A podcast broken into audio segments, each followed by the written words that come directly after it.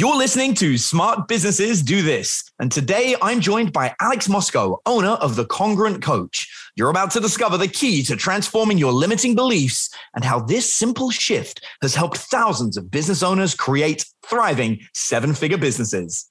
Let's get started. I'm excited to finally announce who the winners are for the podcast launch giveaway. The grand prize winner is James. Congratulations on winning a free membership to the Smart Blueprints program. I would also like to congratulate Dan, Jessica, Mark, James, and Sky for winning my favorite business books that will help you grow a profitable business in 2022. See you on the other side. You are listening to Smart Businesses Do This the podcast show for freelancers, side hustlers, and upcoming small business owners who want to transform their current business or business idea into a company that is built to succeed, simple to run, and gives you the freedom to live your life on your own terms. I'm your host, Adam Lyons. Let's get started.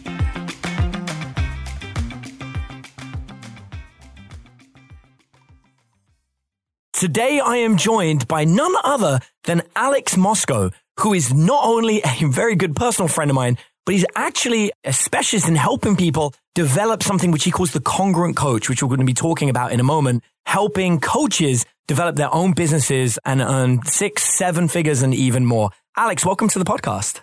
Thanks for having me, man. I'm excited for this one. Yeah, it should be really cool. So, why don't you just take a minute and just explain to people exactly what it is you do, just so they know before we get started into how to help them? Totally. So I have a company called Congruent Coach, and we help coaches scale to seven figures and beyond by being the most congruent and expressive version of themselves. So we have a heavy emphasis on high end sales and working with a higher level type of client. So that's everything from helping them craft their marketing, their messaging to really attract that higher level person, also to the packaging and to the positioning of the different offers that they have, whether they're masterminds, one on one coaching, retreats and then we have a separate side of our business that really helps them scale. And we help them scale through creating uh, really powerful and super profitable live workshops, events, and retreats as well. I love this. Now, I've known you from before, you know, before you even launched Congruent Coach. And obviously, you've had a lot of success since then. But I know that you've dealt with a lot of your own personal troubles and difficulties as well. And I think that a lot of the time, people don't attempt to start their own business or, or they allow their business to stagnate because they feel that they have their own issues that are holding them back or they're not worthy or,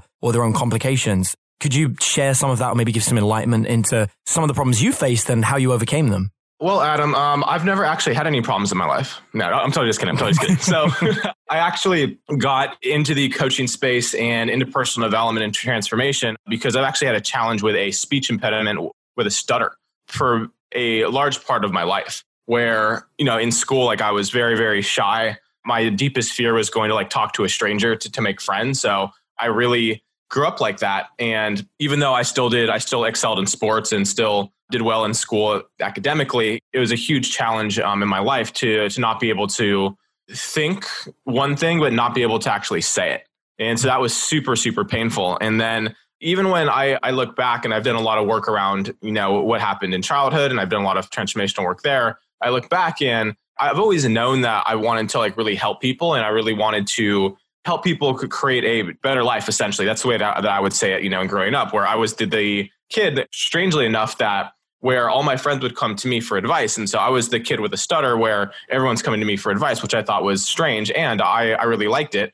But I didn't have the confidence to be able to, to really help people because my story was, well, if like there's all these other kids who, who don't have a stutter, like why would somebody come t- to me? And then fast forward until um, college, and it was actually um, right after Cinco de Mayo, San Diego State University. It was May sixth, two thousand and eight. Two in the morning, I got home from a, a party. Five thirty-eight, my whole window shatters, and I'm woken up out of a, a really intoxicated sleep um, mm-hmm. with huge assault rifles pointed down my face, and there's four men in SWAT gear, and they're yelling DEA, DEA.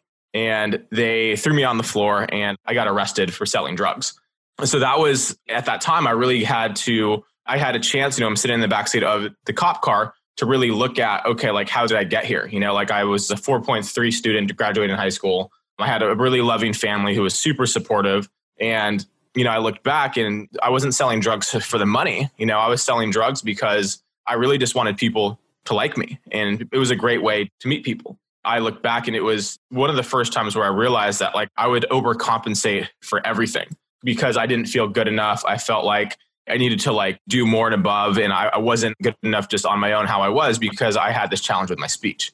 So after I was arrested, I was brought to my first personal development event. And that's where I really got into, I really learned about mindset and I learned about limiting beliefs. And I learned about how to not just mindset, but how do you actually transform those limiting beliefs.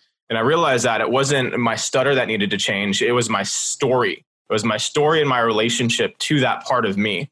And for so many years, I was making it wrong or bad, or, you know, it was such a limitation on my life. And mm-hmm. so in business, it showed up where like you have to do sales. Like if sales is the lifeblood of a business. And so talking to strangers and making sales was a huge, huge stretch for me.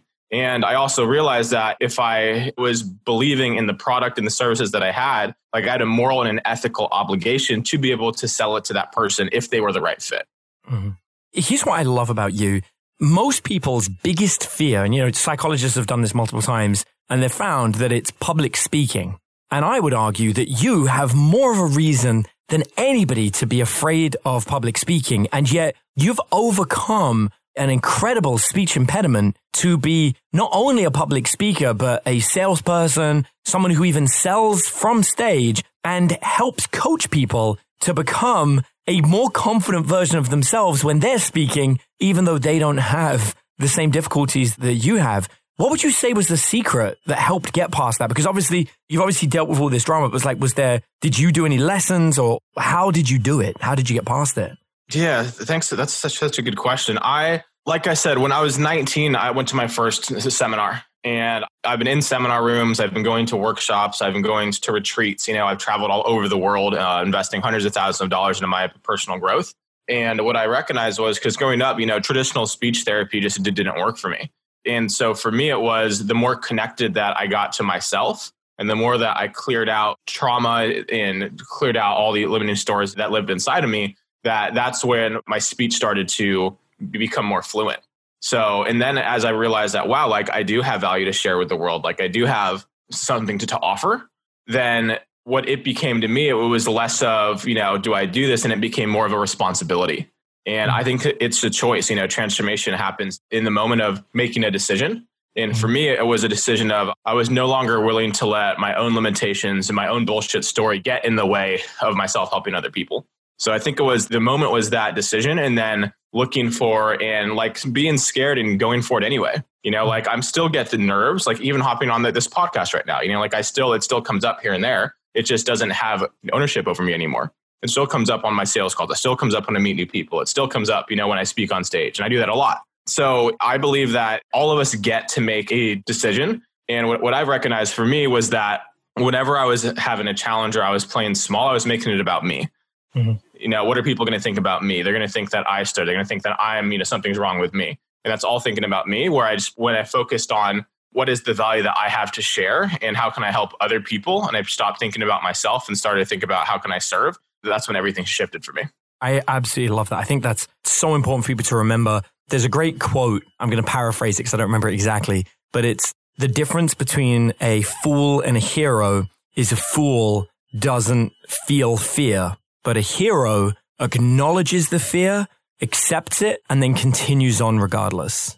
And I think what you're doing is the definition of being a hero because you are acknowledging the fact that the fear exists. I mean, every time you speak. You know, there's a chance that the speech impediment will affect it, and yet you don't care and carry on regardless because you want to help others.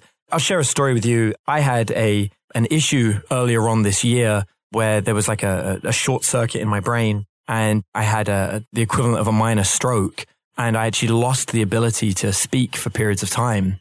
And during that period of time, I developed and refound my fear of public speaking. And so I had to speak a week later as I was recovering. And at the back of my head, the entire time was, what if you forget to speak again? And for a minute and a half on stage, I lost the ability to speak. I don't think it was connected to what happened the week before. I think it was just my own brain. I, I convinced myself that I'd forgotten that, you know, I freaked out and I was basically having a full on public speaking freak out panic attack. And I managed to acknowledge it on stage, take a drink of water as if it was a planned break calm myself down and continue on.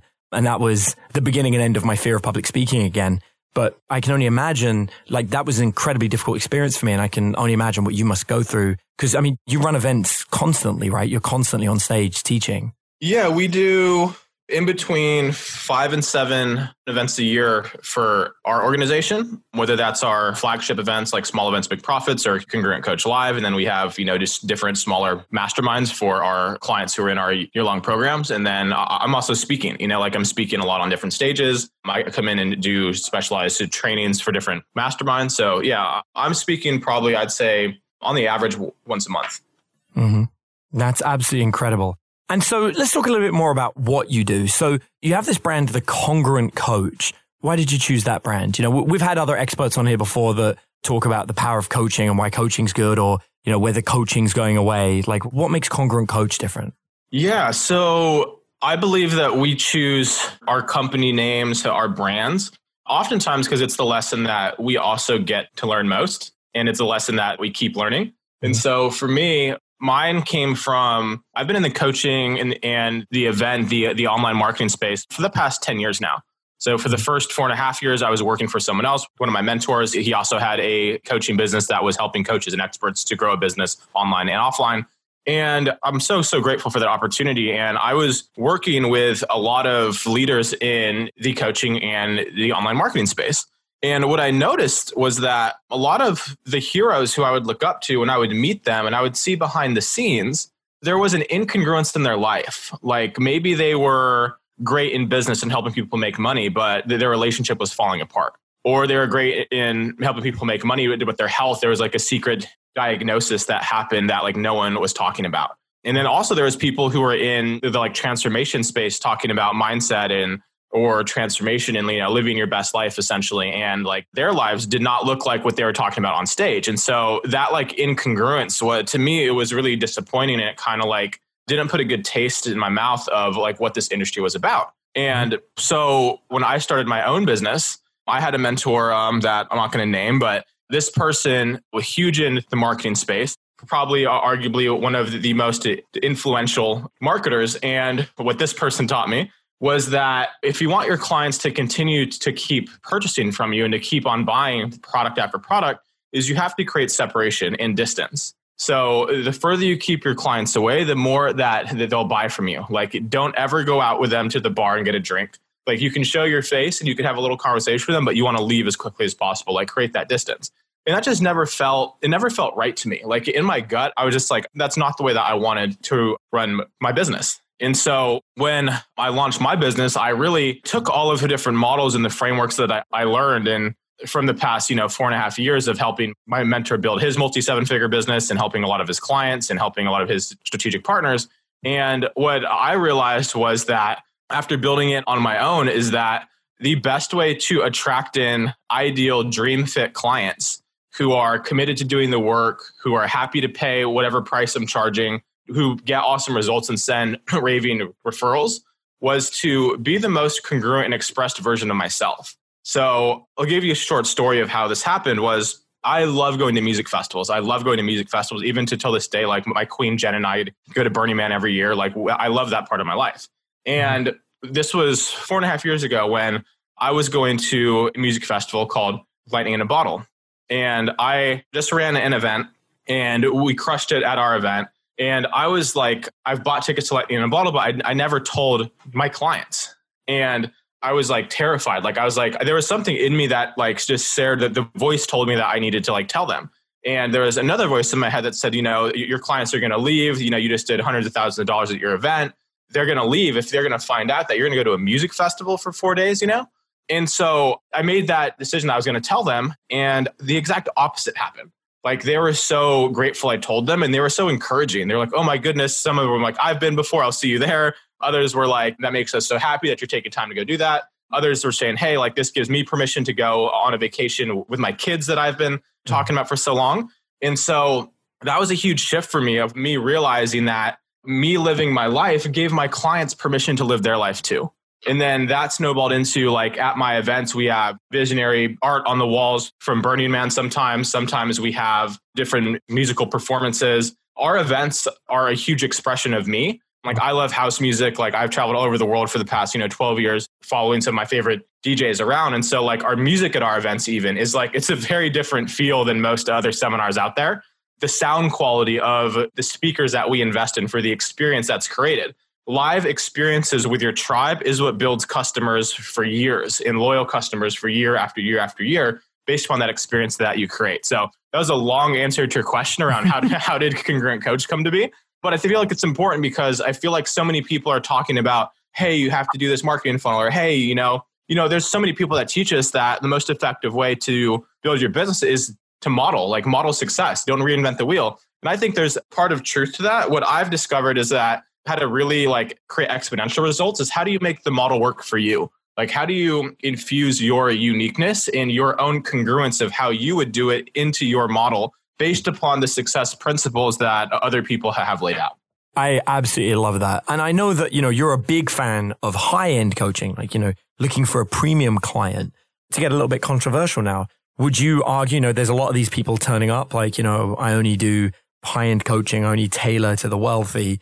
Do you think that's sustainable? Is it realistic? Is this going to be able to continue? Or is, uh, you know, are we in a situation where we're in a bubble and it's going to bottom out with coaches teaching coaches to teach coaches, you know? yeah, coaching business to coach coaches to coach coaches to coach coaches. Yeah. I believe time will always be the ultimate test where there's so many people talking about high end sales and high ticket sales and high ticket clients, but no one's talking about how do you actually deliver a high end service? Mm-hmm. Like, no one's talking about how do you deliver a high end service? How do you fulfill with integrity on the amount of money that you're actually charging? So, a part of being a congruent coach is that it's not just knowing high end sales, but it's actually knowing how to deliver a high level service as well.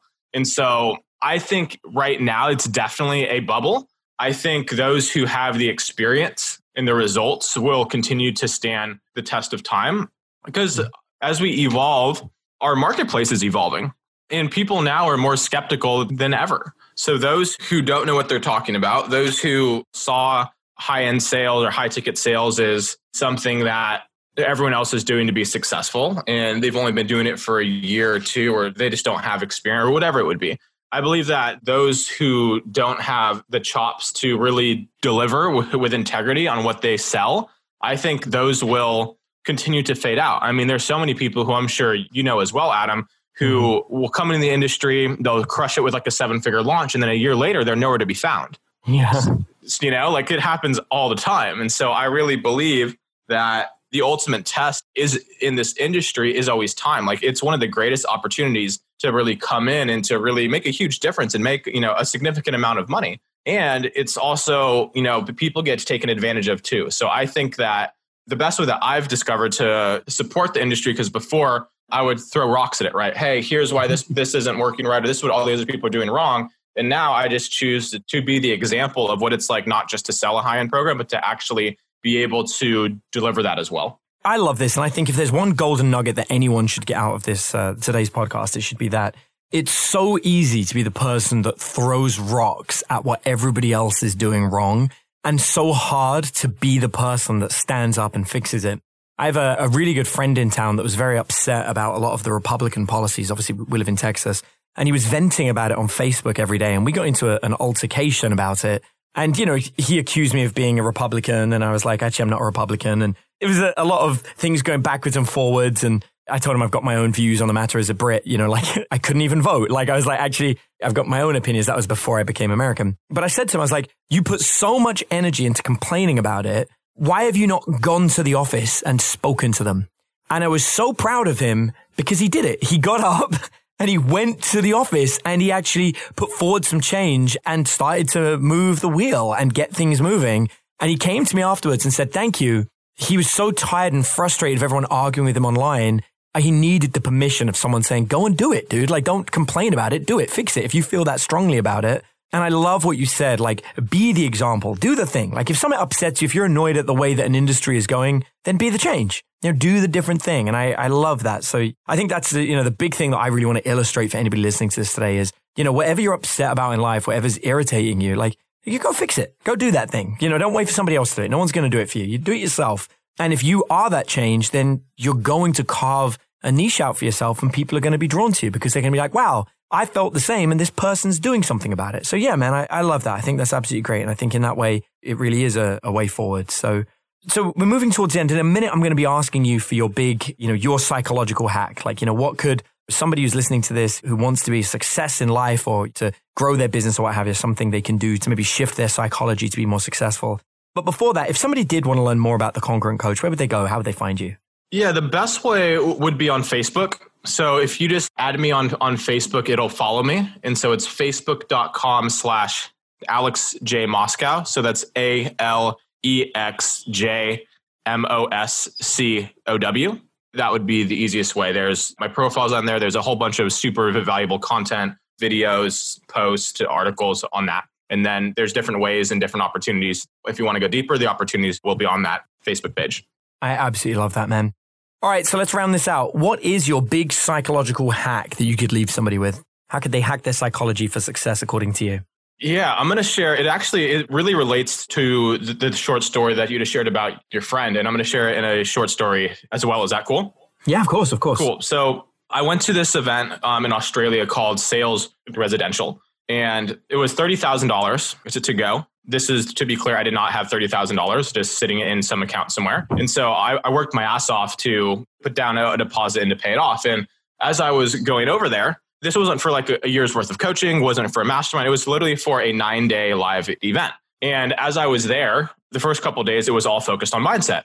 And the mentors who were there, they asked a question. They were like, what's the one fear that's holding you back from really growing your income and your impact at the level that you know that it could be.